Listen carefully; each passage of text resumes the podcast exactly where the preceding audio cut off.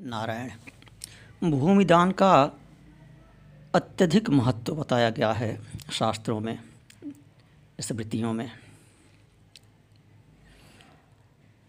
आजकल जनसंख्या अधिक है, भूमि सीमित है तो भूमिदान कोई करेगा क्या?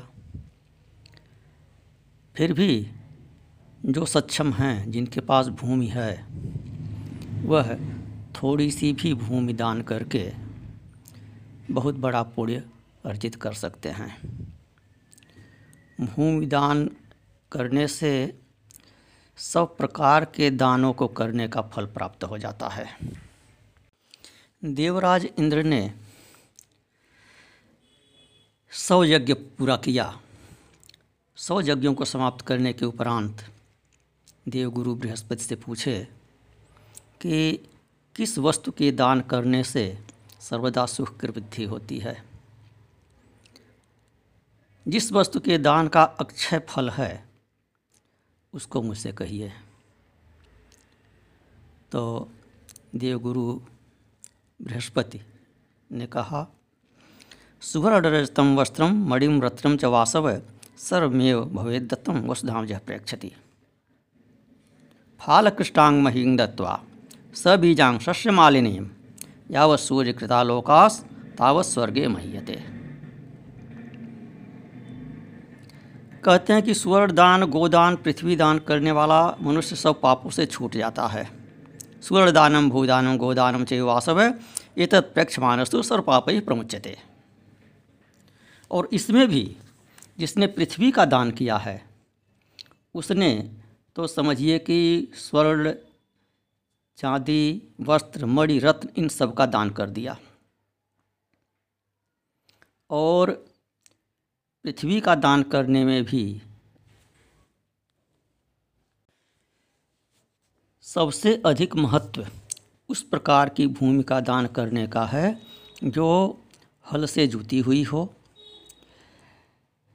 बोई हुई हो अथवा जिसमें फ़सल लगी हुई हो। अर्थात फ़सल सहित पृथ्वी का दान कीजिए तो वह और अधिक पुण्य होता है।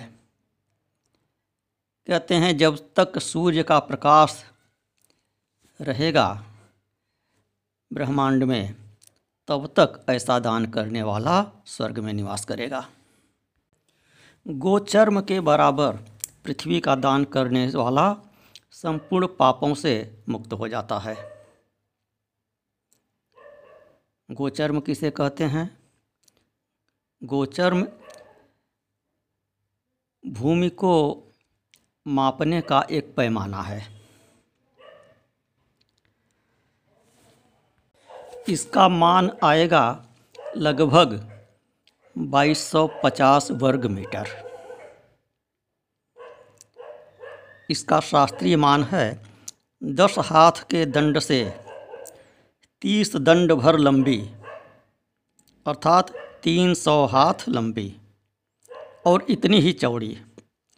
पृथ्वी को गोचर्म कहा है। जहाँ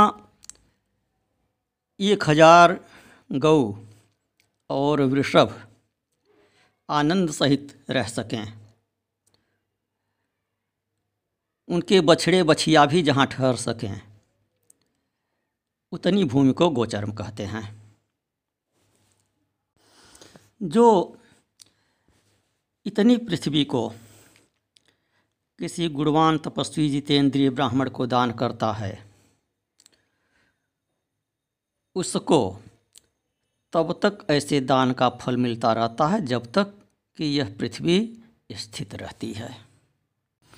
पृथ्वी पर बोए हुए बीज जिस भांति जम आते हैं। उसी प्रकार पृथ्वी का दान करने पर उस दाता के समस्त इच्छाएँ अंकुरित हो जाती हैं, फलीभूत हो जाती हैं, अर्थात पूर्ण हो जाती हैं। जिस प्रकार जल में पड़ते ही तेल की बूंद तत्काल फैल जाती है, उसी प्रकार भूमिदान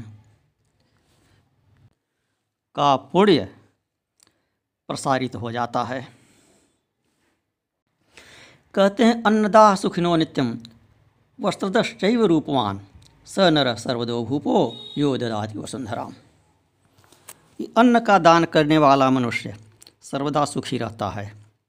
वस्त्र का दान करने वाला रूपवान होता है। और जो मनुष्य पृथ्वी का दान करता है, वह सबका देने वाला होता है, वह राजा होता है।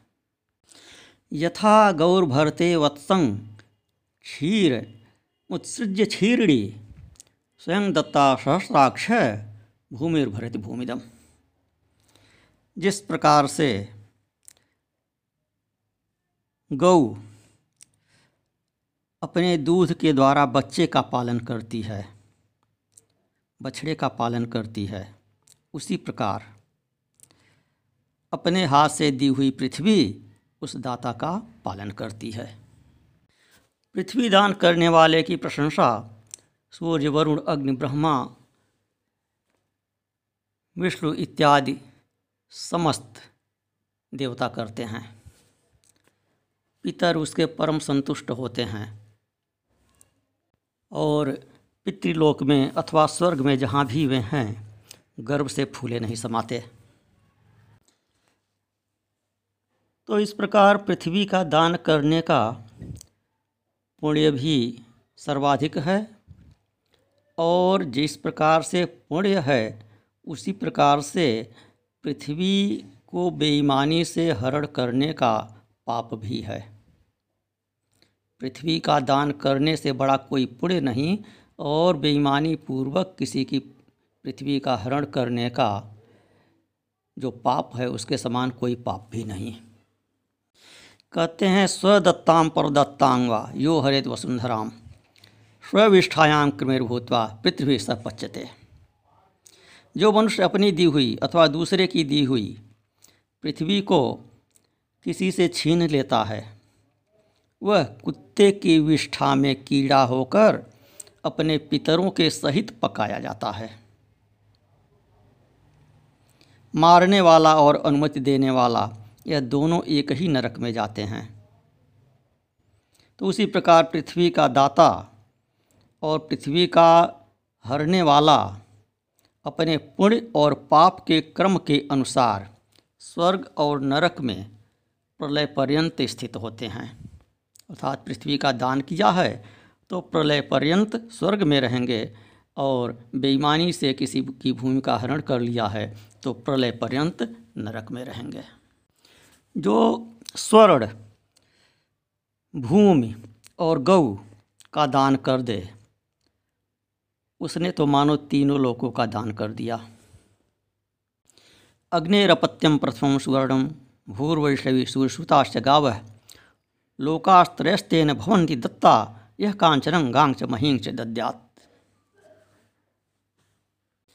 जितना पाप भूमि का अन्यायपूर्वक छीनने वाले का होता है या कब्जा करने वाले का होता है, उतना ही पाप उसका समर्थन करने वाले का भी होता है।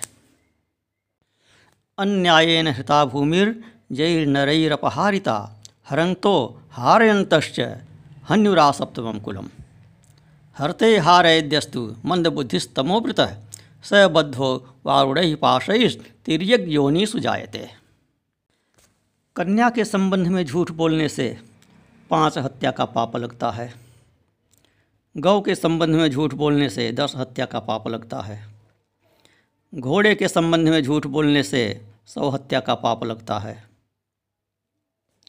स्वर्ण के संबंध में झूठ बोलने से